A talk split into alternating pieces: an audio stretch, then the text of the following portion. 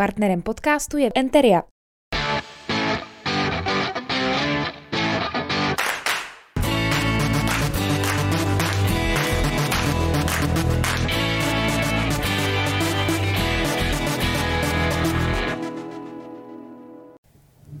Rekonstrukce Vrbenského kasáren, budovy hvězdárny nebo rozšíření a modernizace domova pro seniory u Běřičky. To jsou jen příklady projektů, které na hradeckém hejtmanství spadají do jejich gescí kultury a sociálních věcí. Pozvání do debaty pod Bílou věží přijala náměstkyně hejtmana Martina Bertichová. Dobrý den. Dobrý den. Paní náměstkyně, vy jste ve vedení Královéhradeckého kraje už druhé funkční období. Zatímco kultura vám zůstala, tak školství jste v uvozovkách vyměnila za cestovní ruch a sociální věci. Dokážete říct, která z těch oblastí je vám osobně nejbližší?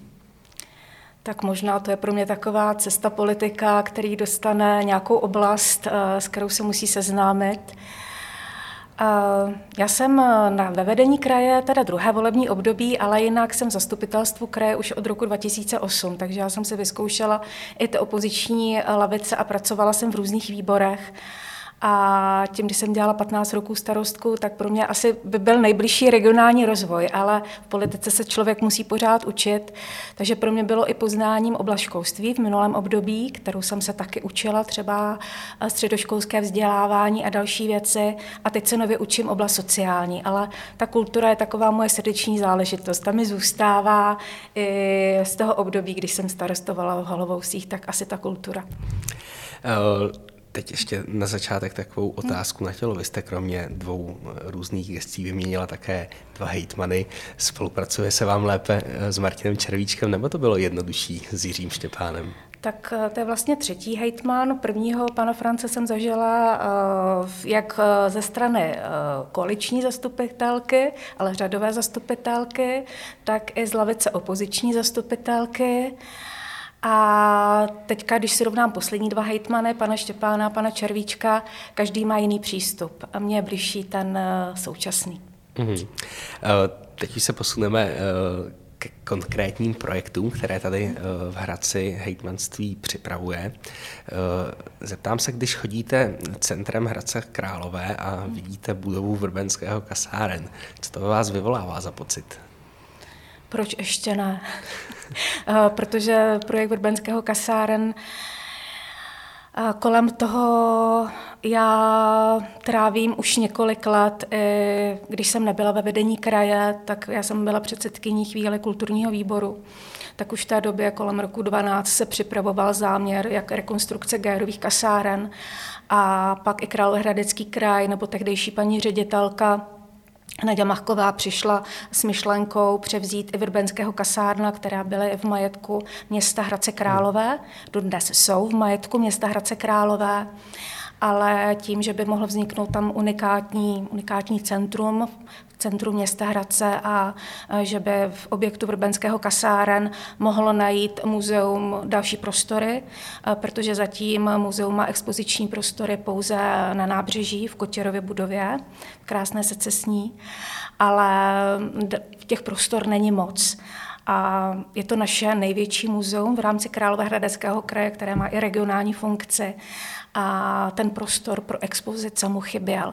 Takže to byla myšlenka předchozí paní ředitelky vstoupit do jednání s městem a připravit záměr na rekonstrukci i Vrbenského kasáren. Uh, novinka je taková, že jste v minulých dnech získali stavební povolení na rekonstrukci Vrbenského kasáren.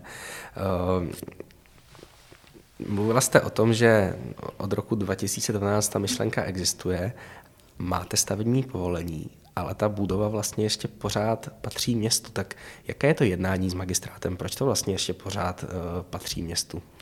Tak samozřejmě kraj se nechtěl uvázat na to, protože ten objekt je veliký a samozřejmě investičně nákladný a měst, nebo kraj ho převezme nebo půjde do rekonstrukce, pokud získá dotační prostředky, protože není v silách kraje Uh, jde do takhle velké investice bez vnějších zdrojů. My už s městem máme připravenou smlouvu o smlouvě budoucí z předchozích let. Teďka aktuálně půjde na jednání zastupitelstva Královéhradeckého kraje červnového vlastně další krok, že budeme i ten objekt převádět do, do majetku kraje, protože už máme pravomocné stavební povolení a máme, otevírají se před námi možnosti, kde ty dotační prostředky a vlastní financování na revitalizaci takhle rozsáhlého objektu získat.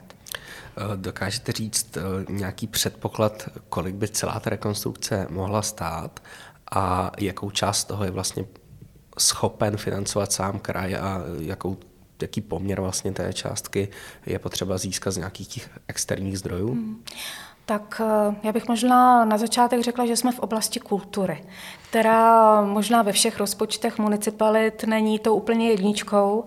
Vždycky samozřejmě dostane větší prioritu zdravotnictví, sociální oblast, komunikace, silnice. A já vím, že když neseženou ty dotační prostředky, takže ta vlastní revitalizace je ohrožená. Takže my hledáme, víme, že budeme mít, my máme rozpočet z předchozího roku, který předpokládá s tou stavební částí ve výši asi pět set padesát milionů. My jsme teďka, nebo jsme... Není to tak dlouho, co jsme dokončili rekonstrukci Gayerových kasáren. Ta investice byla tři sta padesát milionů. Ta, ty předpokládané náklady na ty stavební práce ve Vrbenského kasárnách jsou mnohem vyšší. A to hlavně z důvodu toho, že ten objekt byl několik let prázdný. Vlastně naposledy tam byla armáda České republiky. A my jsme tam měli ještě takovou i komplikaci, že tam vlastně část toho objektu byla armády, byla v takovém utajení a vlastně to zařízení, které tam bylo, tak se podařilo ve spolupráci s ministerstvem vymístit, takže už ten objekt máme bez komplikací, ale jak nebyl užívaný, tak jsou tam narušené i krovy, takže ta rekonstrukce toho objektu, těch stavebních zásahů tam bude mnohem více, než bylo v Gayerových kasárnách, proto i ten odhad těch stavebních nákladů je řádově výše. My teďka budeme ještě dělat aktualizaci rozpočtu, předpokládáme, že vzhledem k současné situaci nám to skočí ještě trošku výš a s částkou sto milionů uvažujeme na expozici. Měla by tam být velká přírodovědná expozice a ještě expozice archeologická, ale to není všechno, co v tom objektu bude. Na to se chci zeptat. Gayerovy kasárna jsou krásně opravené, ale občas zaznívají takové ty hlasy, že je to, je to sice pěkný, ale úplně to není pro veřejnost. Je plán u těch Vrbenského kasáren, že by se více jako otevřely veřejnosti? A Vrbenského kasárna se otevřou úplně veřejnosti. A v Gayerových kasárnách, Gayerova kasárna nemáme úplně uzavřená veřejnosti, ale samozřejmě gro toho objektu jsou depozitární prostory, což je hlavní funkce muzeí, sbírkotvorných institucí, uchovávat sbírkové předměty, náležitě se o ně starat a jenom část jich dostane na výstavu nebo je uvidí veřejnost. Ale i v Gayerových kasárnách jsme část objektu zpřístupnili nebo bude zpřístupněna veřejnosti. Je tam badatelna, je tam knihovna veřejně přístupná a jsou tam i prostory, kde návštěvník uvidí, jak se zpracovávají sbírkové předměty a archeologické nálezy. Co to vlastně znamená, když archeolog něco najde v zemi, nebo nějaká firma, pak to předá muzeum, protože Královéhradecký kraj je vlastníkem veškerých archeologických nálezů, které se objeví na území našeho kraje, tak je to naše povinnost ze zákona ty nálezy zpracovat, zdokumentovat a náležitě se o ně postarat a uložit. Takže aby veřejnost věděla vůbec, co se s tím děje, ale samozřejmě nejenom s archeologickými nálezy, protože muzeum má přírodovědnou část a, a další. Takže vůbec, jak se sbírkovými e, materiály pracuje a pak také část depozitářů máme otevřených, aby návštěvník vlastně mohl nahlédnout za dveře depozitářů, podívat se vlastně, jak ty sbírky jsou u, uloženy a aby možná více poznal tu práci muzejníků, která není vidět. Máme plný dům, máme přes dva miliony sbírkových předmětů, které ještě všechny dneska nemáme nastěhované zpátky do Gayerových kasáren, protože po dobu rekonstrukce jsme je museli vymístit po různých částech České republiky, musím říct, a teď se nám postupně vracejí zpátky. No a ty Vrbenského kasárna, ty naopak by měly být tím expozičním prostorem. Měla by tam být velká přírodovědná expozice, která nám v Královéhradeckém kraji chybí, nemáme pří, takhle velké přírodovědné muzeum. a část by měla být i pro archeologii. A nově tam vznikne i digitalizační centrum a centrum e, kulturně kreativní, a kde se vlastně budou nejenom digitalizovat sbírkové předměty, ale hledat i cesty k jejich interpretaci, jak je zprostředkovat návštěvníkovi. A v tom centru by měli najít zázemí nejenom pracovník, pracovníci muzea našeho východních Čech, ale i další muzea z území Královéhradeckého kraje nebo možná i z dalších krajů. Takže by tam mělo vzniknout něco moderního, co nás posune trošku, využije současné technologie, moderní technologie, a umožní tu prezentaci udělat možná přitažlivější. Zeptám se na časový výlet, jestli máte představu, kdyby to, o čem se tady teď bavíme, tak nějak teoreticky mohlo, mohlo nabrat konkrétní obrysy. Tak Gayerovy kasárny máme hotové, tak z toho máme radost, tam už jenom dobíhá stěhování. Ale ty Vrbenského, tam jsme rádi, že se nám konečně podařilo získat to pravomocné stavební povolení, protože i ta cesta k němu byla dlouholetá a náročná. A teď jsou před dveřmi, se bude otvírat, budou otvírat dodateční tituly. Je to Národní plán obnovy a přímo podmínky tady toho programu dotačního evropského nám říkají, že musíme být hotovi v létě roku dva tisíce dvacet pět. Hmm. Takže my vlastně všechny ty práce, my tam budeme teda... Nepůjdeme jenom do jednoho dotačního zdroje, musíme naskládat více dotačních zdrojů, protože ta investice je velmi náročná. Tak budeme čerpat dvě komponenty, nebo budeme usilovat, protože ty programy se budou teprve otvírat. Ten pro kulturně kreativní centra by měl být otevřen v červnu. Pak chceme usilovat z dotačního programu na obnovu brownfieldů. To by mělo být na konci letošního roku nebo na počátku dalšího. A pak bychom s naším záměrem chtěli jít i v rámci aglomerace I T I Hradecko-Pardubické do integrovaného regionálního operačního programu. A to se bude týkat asi těch expozičních částí a přístavby, protože Hradečáci vědí, že není to jenom obnova té budovy, jak se změnily Gayerovy kasárna, ale vznikla předtím i přístavba a identická přístavba by měla vzniknout i před objektem Vrbenského kasáren, protože ty objekty jsou stejné a památkáři dbají na to, aby jsme byli zrcadlově stejní. Takže ta přístavba před Vrbenského kasárnami by, tam by mělo vzniknout návštěvnické centrum, shop muzejnický a takové pohodlí pro, pro návštěvníky. Bude to více muzeum, jak jsou asi lidé zvyklí, když se řekne muzeum, jdu do muzea, uvidím nějakou expozici, nějakou výstavu, tak tak by měly do budoucna vypadat Vrbenského kasárna. Mm-hmm. Když se zeptám ještě na ten areál, který Hradečáci znají jako Gajerky mm-hmm. celý. Gayerovy kasárna jsou zrekonstruované, parkovací dům je tam nový. Teď slyšíme, že snad do tří let by mohly být zrekonstruované i Vrbenského kasárna. Pak je tam prostor mezi tím, nějaký parter, kde se mluvilo o nějaké tržnici a tě, dalších věcech, které tuším patří městu. Spolupracujete s nimi nějak, bavíte se o tom, jestli se to podaří skoordinovat a jestli se vlastně podaří celý ten prostor ucelit něčím jako pěkným, novým? Tak s městem komunikujeme od začátku. Jednak oni jsou majitele, nebo město Hradec Králové je majitelem Vrbenského kasáren a veškerého veřejného prostranství, co je okolo i dalších objektů. Takže jsme v úzké komunikaci a všechny ty připravované stavební práce a musí být v souladu a musí spolu komunikovat, což bylo i se stavbou parkovacího domu, kde je teda třetí partner I S P. A společně s městem vlastně připravujeme záměr rekonstrukce a využití i dalších objektů, kavalíru, kde jsou dneska obchody, měly by tam zůstat obchody a cílem je, aby vzniklo takové nové kulturně kreativní centrum města Hradce Králové, kde nebudou jenom ty muzejní jakoby expozice, ale další třeba galerijní prostory, kde si můžete něco zkusit udělat, kde budou moci být v v tom parteru venkovní produkce, ale o tom ještě budou probíhat další a další jednání. Město Hradec Králové má zpracovaný projekt úpravy toho uhum. parteru, toho veřejného prostranství.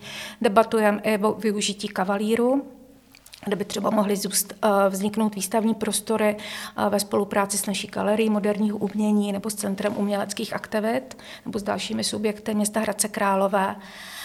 ale je to prostě unikátní místo a myslím si, že je jedinečná šance, jak oživit něco v centru města Hradce Králové, protože tady je spoustu kreativních mladých lidí, nejenom mladých, já bych říkala, že to není o věku, ale lidi, kteří chtějí něco tvořit, nějak si užít uh, smysluplně svůj volný čas a tohleto místo se k tomu úplně nabízí.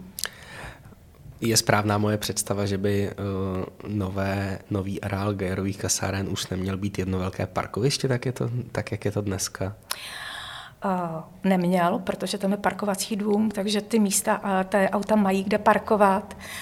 Uh, a pokud se nám podaří ta rekonstrukce Vrbenského kasáren, tak my se tím pádem vyřešíme ty největší dva boláky investičně hmm. náročné, tři sta padesát milionů Gayerova kasárna, šest set padesát, možná ještě více Vrbenského kasárna a ty další je parkovací dům postaven a ty další objekty už jsou menší. My tady ještě pod parkovacím domem připravujeme další expozici, protože když se začala budovat přístavba před Gayerovými kasárnami, dělaly se archeologické průzkumy samozřejmě, takže se našlo původní opevnění města Hradce Králové, unikátní, a to je i pod parkovacím domem. A bylo by škoda, aby ho veřejnost neviděla. Takže už při stavbě parkovacího domu bylo dohodnuto, že ten archeologický nález byl provizorně zakryt. Mhm. A až najdeme prostředky, najdeme myšlenky, tak je možnost ho odkrýt a zpřístupnit veřejnosti. Takže hradečáci se možná dostanou do svého původního opevnění. Ještě se ptám na některé další hradecké projekty. Jak to v současné fázi vypadá s plánovanou rekonstrukcí staré budovy hvězdárny na Novém Hradci? Tak budovu hvězdárny Královéhradecký kraj získal do majetku od města Hradce Králové. Usiloval o to dlouho, protože hvězdárnu provozuje jako kraj a samozřejmě do toho objektu nemohl investovat.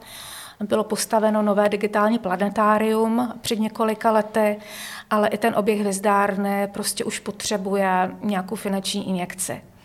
My připravujeme architektonickou soutěž, protože ta hvězdárna, ten záměr není úplně jednoduchý. My samozřejmě chceme zachovat ten původní projekt ze čtyřicátých let, ten původní charakter, jaký mm-hmm. hvězdárna měla, ať je to z vnějšku nebo i z interiéru, ale potřebujeme to modernizovat, potřebujeme, aby ta budova byla energeticky úsporná, což je teda i požadavek na všechny veřejné budovy dnes.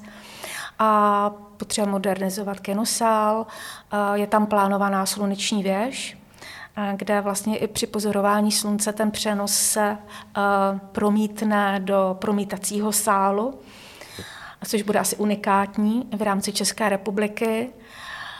Uh, pan ředitel Krejčí touží po novém dalekohledu a mělo by dojít i k opravě kopule uh, nad, uh, nad tím hlavním pozorovacím nebo nad tím největším dalekohledem, co ve hvězdárně je, protože ta stavba pak byla i trošku částečně dobro, dobrovolnicky stavěná a samozřejmě je to x let a ta investice, větší investice je tam potřeba.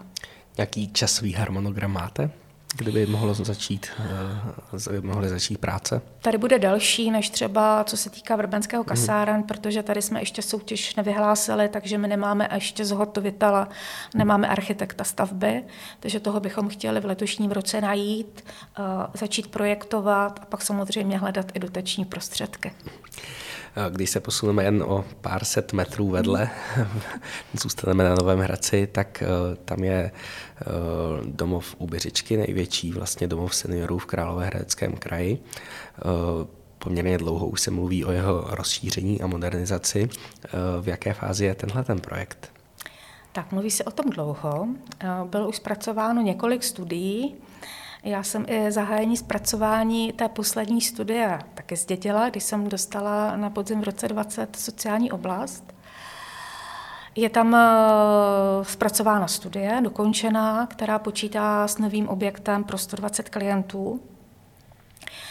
Ale předpokládané náklady, které byly v tom roce dvacet, asi čtyři sta milionů, se nám vyšplhaly už na miliardu. A my teďka aktivně komunikujeme s městem Hradcem Králové, jestli by, jakým způsobem by do projektu vstoupili, protože město Hradec Králové je asi jediné město v České republice jako krajské město, které nemá své pobytové zařízení pro seniory. A jsme domluveni i s panem primátorem, i s vedoucím odboru sociálních věcí a dalšími zástupci města, že primárně by se ve městě měla posílit služba terénních a ambulantních služeb.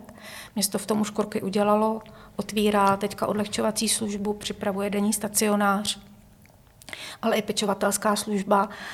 My teďka mám, nebo já mám teďka srovnání i s jinými kouty Královéhradeckého kraje, tak tady v tom město by mělo přidat a samozřejmě Královéhradecký kraj ho v tom podpoří. A na stole je teďka otázka, jestli budeme za miliardu stavět nový objekt, nebo jestli k tomu přistoupíme nějakým jiným způsobem, na, protože ta potřebnost lůžek na území města je velká, zejména u klientů s vysokou mírou podpory, kteří potřebují intenzivní péči. A ta lůžka tady nemáme. Ale máme tady třeba soukromé zařízení, které třeba může vstoupit do sítě, takže i tohle je otevřená debata a vůbec jak to pojmout. Ale Královéhradecký kraj, v silách Královéhradeckého kraje není asi takhle velká investice. Aby to dělal kraj sám, tak asi na to nemá, protože už by nám nezbyly prostředky na jiné investiční záměry v oblasti sociální v jiných částech Královéhradeckého kraje. My jdeme cestou, že komunikujeme s městy, oni třeba připravují svoje investiční záměry, kraj finančně podporuje a musíme prostě soustředovat svoje síly. Takže i město Hradec Králové teďka čeká rozhodnutí, jak tady do toho procesu vstoupí, protože to byla asi oblast, kterou doteď neřešil, ale samozřejmě ta finanční náročnost nás posunula někam jinam, takže i přehodnocujeme ten záměr na Běřičce. Uh, jsou i varianty, jestli třeba nejít cestou menšího komunitního zázemí pro seniory uh, v jiných částech Královéhradeckého kraje, protože v areálu Běřičky máme dneska už tři sta čtyřicet klientů. Vlastně tím novým objektem bychom se dostali na cílový č- uh, stav čtyři sta, protože dneska ten nejvyšší uh, objekt, na Běřičce říkáme mu Y, tak e, není dobrý, není v dobrém stavu, není tam dobré zázemí pro klienty ani pro pracovníky. E, jsou tam ty klienti velmi nahuštění, my ten objekt potřebujeme rozvolnit, takže primárně potřebujeme rekonstruovat, a, ale tím nám budou chybět ta lůžka, na to, protože na, jich tam bude méně. Na to, na to se zeptám e, ve chvíli, kdy se rozhodnete, že není v silách kraje hmm. přistavovat další budovu, e, z mého pohledu, ale pořád bude potřeba asi rekonstruovat tu starou Y, která nevyhovuje dnešním standardům, je to tak? To určitě. To určitě už dneska vlastně v rámci toho projektu té studie, té novostavby, bylo počítáno, že se zrekonstruuje stávající kuchyně, technické zázemí, prádelna, ale my potřebujeme zrekonstruovat hlavně to zázemí, kde, kde ty klienty dneska hmm. máme. Ještě v souvislosti s Běřičkou se zeptám na nedávný případ toho odchodu klienta, který skončil teda tragicky jeho úmrtím. Řešila jste nějak s paní ředitelkou, jestli dokážete připravit lepší preventivní opatření v tom, řeknu, to bylo to zařízení vlastně domov se zvláštním režimem, tam byl to klasický domov seniorů, aby se to neopakovalo? Mluvili jsme o tom s paní ředitelkou, samozřejmě to je velmi nešťastná událost, tam byla taková souhra takových jakoby nešťastných jakoby skutečností, které na sebe nějak navázaly, ale my ty domovy neumíme hermeticky uzavřít. Jo. Není to jenom případ Běřičky, v minulosti se to stalo i třeba v jiných domovech a je otázka, jestli ten klient by měl mít třeba nějaký náramek, aby jsme ho vždycky našli. Ne, každý to chce mít. Hmm. Je to velmi citlivé a najít vždycky tu cestu, aby to bylo příjemné pro klienta a aby jsme maximálně zajistili to, že ho budeme mít neustále pod dohledem. Ta nuance je jako velmi křehká, jo? Takže my musíme zvažovat různé kroky a to, co se stalo na Běřičce, jako fakt souhra nešťastných náhod a prostě se to stalo. No. Hmm. Uh, hmm. Jak to vypadá se stavbou domova pro osoby se zdravotním postižením v Roudničce? Pokud se nemýlím, tak už se staví. Vím, že uh, ještě před začátkem stavby tam byl poměrně silný odpor některých místních obyvatel. Uh, dokážete nějak zformulovat, proč je, uh, proč je vlastně takové zařízení pro Hradec důležité? Tak je to zařízení pro osoby se zdravotním postižením, s těžším zdravotním postižením. Tady budou klienti z ústavu v Kvasinách, tam jsou hlavně klienti s mentálním postižením a kombinovaným postižením. ale samozřejmě je to i pro Hradečáky, protože my v Hradci nemáme takovéhle zařízení. A samozřejmě, když máte takovou potřebu někoho umístit, máte ho v rodině, takového člověka, tak ho chcete mít co nejblíž. A to zatím nebylo úplně dopřáváno. My jsme vlastně tato zařízení historicky byly vždycky v nějakých zámcích, v jiných zařízeních a v odlehlejších částech, jakoby, když řeknu civilizace nebo větších měst, tak i Hradec Králové potřebuje zařízení, kam lidi s takovouhle potřebou bude umísťovat. Teďka primárně teda tam budou hlavně klienti z ústavu v Kvasinách, A protože běží proces deinstitucionalizace, to znamená, že z velkých ústavních zařízení ty klienty přesouváme nebo pro ně připravujeme zázemí menšího komunitního charakteru, a které bude trošku blížší tomu rodinnému domácímu prostředí. A právě takové zařízení roste na Roudničce a bude pro osmnáct klientů.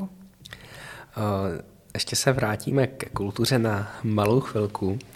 Nedávno tady byla taková menší kauza nebo takový menší spor mezi, mezi městem a krajem ohledně dožínek.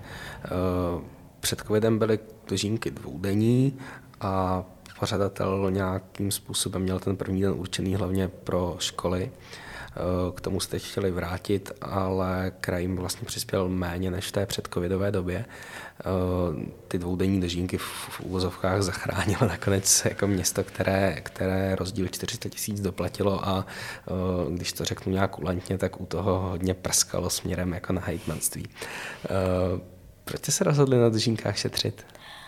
Já tady na tuto otázku neumím odpovědět, to jde trošku mimo mojí gesci, to rozhodují jakoby kolegové, jakoby jinak. Já teda za tu svoji oblast jako kultury musím říct, že my jako podporujeme i ty větší akce poměrně štědře, i ve spolupráci s městem, ale tady o té kauze a že se to město tomu úplně nelíbilo něco tak, tak musím říct, že o tom nevím teda skoro nic. Jo. A vím, že dožínky, když jsem měla v gesti školství, tak vlastně jsme i podporovali vlastně tu prezentaci škol tam a to propojení i další akce na zemědělství určené. Hmm, takže tady na to neumím úplně odpovědět. Jasně, hmm. jasně, rozumím. Uh, máte ještě ambice na celostátní politiku? No já jsem tam byla tak trošku omylem, nebo já jsem se tam úplně nechystala. Myslíte Poslaneckou ano. sněmovnu? Já jsem to, to byla taková, no my jsme kandidovali v roce dvanáct jako Hnutí Východočeši a tenkrát s podporou vznikajícího Hnutí Ano a, a uspěli jsme jako jediný asi ze subjektů, který s tou podporou tehdy vznikajícího Ano kandidoval. A já jsem a tenkrát vedení kraje nám velmi, teda vedení jakoby Hnutí Ano gratulovalo a A ptalo se, jako když pak budou jako další volby, jestli jako do toho s ním a půjdeme, tak v té euforii jsem řekla ano. No, pak se to nějak vyvíjelo, já jsem se o nic nehlásila, ale pak mě připomnělo vedení kraje, teda vedení Hnutí Ano, že jsem něco slíbila, že bych na té kandidáce měla být. Tak já jsem se tam ocitla tenkrát, tuším, na třetím místě, ale nic jsem ani pro tu kampaň popravdě neudělala, ale ocitla jsem se v Poslanecké sněmovně. Pro mě to byla velká zkušenost. Já jsem předtím, že patnáct roků starostovala v Holovousích, možná i díky tomu, že jsme tehdy i v tom roce třináct získali titul Vesnice roku, byli jsme druhý v republice jako Holovousy. Takže možná to moje jméno se lidem nějak spojilo s nějakou prací, která za mnou byla a do té, do té sněmovny jsem se dostala. Byla to zkušenost s tím, vůbec, jak ty procesy ve sněmovně fungují, jak to není úplně jednoduché, jak víceméně řešíme neustále legislativu, ale neřešíme takové ty reálné projekty, které jsem řešila v těch pětistovkových Holovousích. Takže mě blíží ta regionální politika, jo, protože vím, že to je těžký někde sehnat investici na Vrbenského kasárny, prošlapat si tu cestu, vyšlapat stavební povolení, získat dotační tituly. Všechno si doprojednat, ale vidíte, máte hmatatelný výsledek za, za sebou, což v té vysoké politice úplně není. Samozřejmě ta role tam je nějaká jiná, zkušenost pro mě velmi jakoby významná, ale nemám ambici ani teďka v tuhletu chvíli, jako ani jsem nekandidovala už do Poslanecké sněmovny dvakrát. Vy jste na kraji součástí široké koalice víceméně proti vítězi voleb Hnutí Ano, oni nevyhráli vlastně poslední krajské volby, to se omlouvám. Ale proti, proti, proti, proti silnému Hnutí Ano. A v roce dva tisíce šestnáct to byli vítězové. Zároveň jste, zároveň jste ještě do roku dva tisíce sedmnáct vlastně byla členkou mm-hmm. poslaneckého klubu Hnutí Ano. Tak jaký je váš vztah teď s, jako s Hnutím Ano vlastně?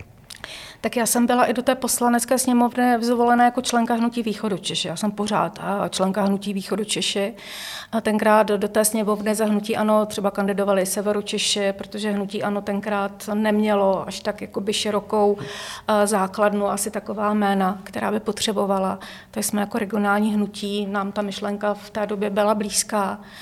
A nám totiž tady krajské Hnutí Ano už někdy po tom roce čtrnáct patnáct řeklo, že s náma nechce dále spolupracovat. Uh-huh. Takže my jsme se před těmi krajskými volbami ptali, jak dál. Oni s náma nechtěli jít do voleb, nechtěli nás na kandidáce a věděli, že jdeme tenkrát už s hnutím STAN, takže já jsem šla za jiný subjekt. Samozřejmě to nebyla úplně komfortní situace, když jste v klubu někoho jiného, kandidujete, ale jsem pořád členkou jedné strany celou dobu. Uh-huh. Je to tak, že jste se u Východočechů už ukotvila a našla a je to vaše jasná, jasná adresa. Já narážím na to, že jste kandidovala za různé strany v té komunální politice, respektive na kandidáce v devadesátých letech O D S, S N K E D a tak dále. Mm. Cítíte u Východočechů, že je to už vaše stálá adresa? Vždycky to pro mě byly nějaké regionální hnutí. Tenkrát v malé obci někdo postaví kandidátku, tenkrát je asi pře, v roce devadesát osm, nebo kdy to bylo, to bylo pod hlavičkou ODSky. Hmm. Tenkrát jsem byla úplný, jakoby, ani jsem se nechystala, jsem byla učitelkou na malotřídní škole, takže jako asi oslovovali, oslovoval, kdo se dal. A takže jsem ani neřešila, jestli to pod ODSkou nebo pod jakou stranou. Řekla, že na malých obcích se tohle vůbec jakoby neřeší. Ale pak mě oslovil tenkrát Helmut Dohnálek e, za S N K E D. Já jsem za ně, myslím si, že mě podporovala i v nějakých parlamentních volbách, možná kdesi, ale pak do krajských voleb. A tenkrát jsem si říkala, tak když už jako s nima tady jsem a jsem třeba i zvolena, tak bych asi do toho subjektu nezávislých a evropských demokratů měla vstoupit. Takže pro mě to jsou ty subjekty takové hodně nezávislé, pak se S N K E D vlastně část se přidala tehdy, tuším, to byly Věci veřejné, což s tím já hmm. jsem teda osobně nechtěla mít nic společného a nějak se to tak začalo trošku neúplně dobře fungovat a my jsme ta parta lidí, co jsme třeba kolem toho S N K E D byli, nebo jsme se znali z té místní politiky, bych těch aktivních starostů dali dohromady a založili jsme sami Hnutí Východočeši, které není nijak velké. Působíme tady v Královéhradeckém a Pardubickém kraji. Máme dvě oblasti a je to pořád o té regionální místní politice u nás.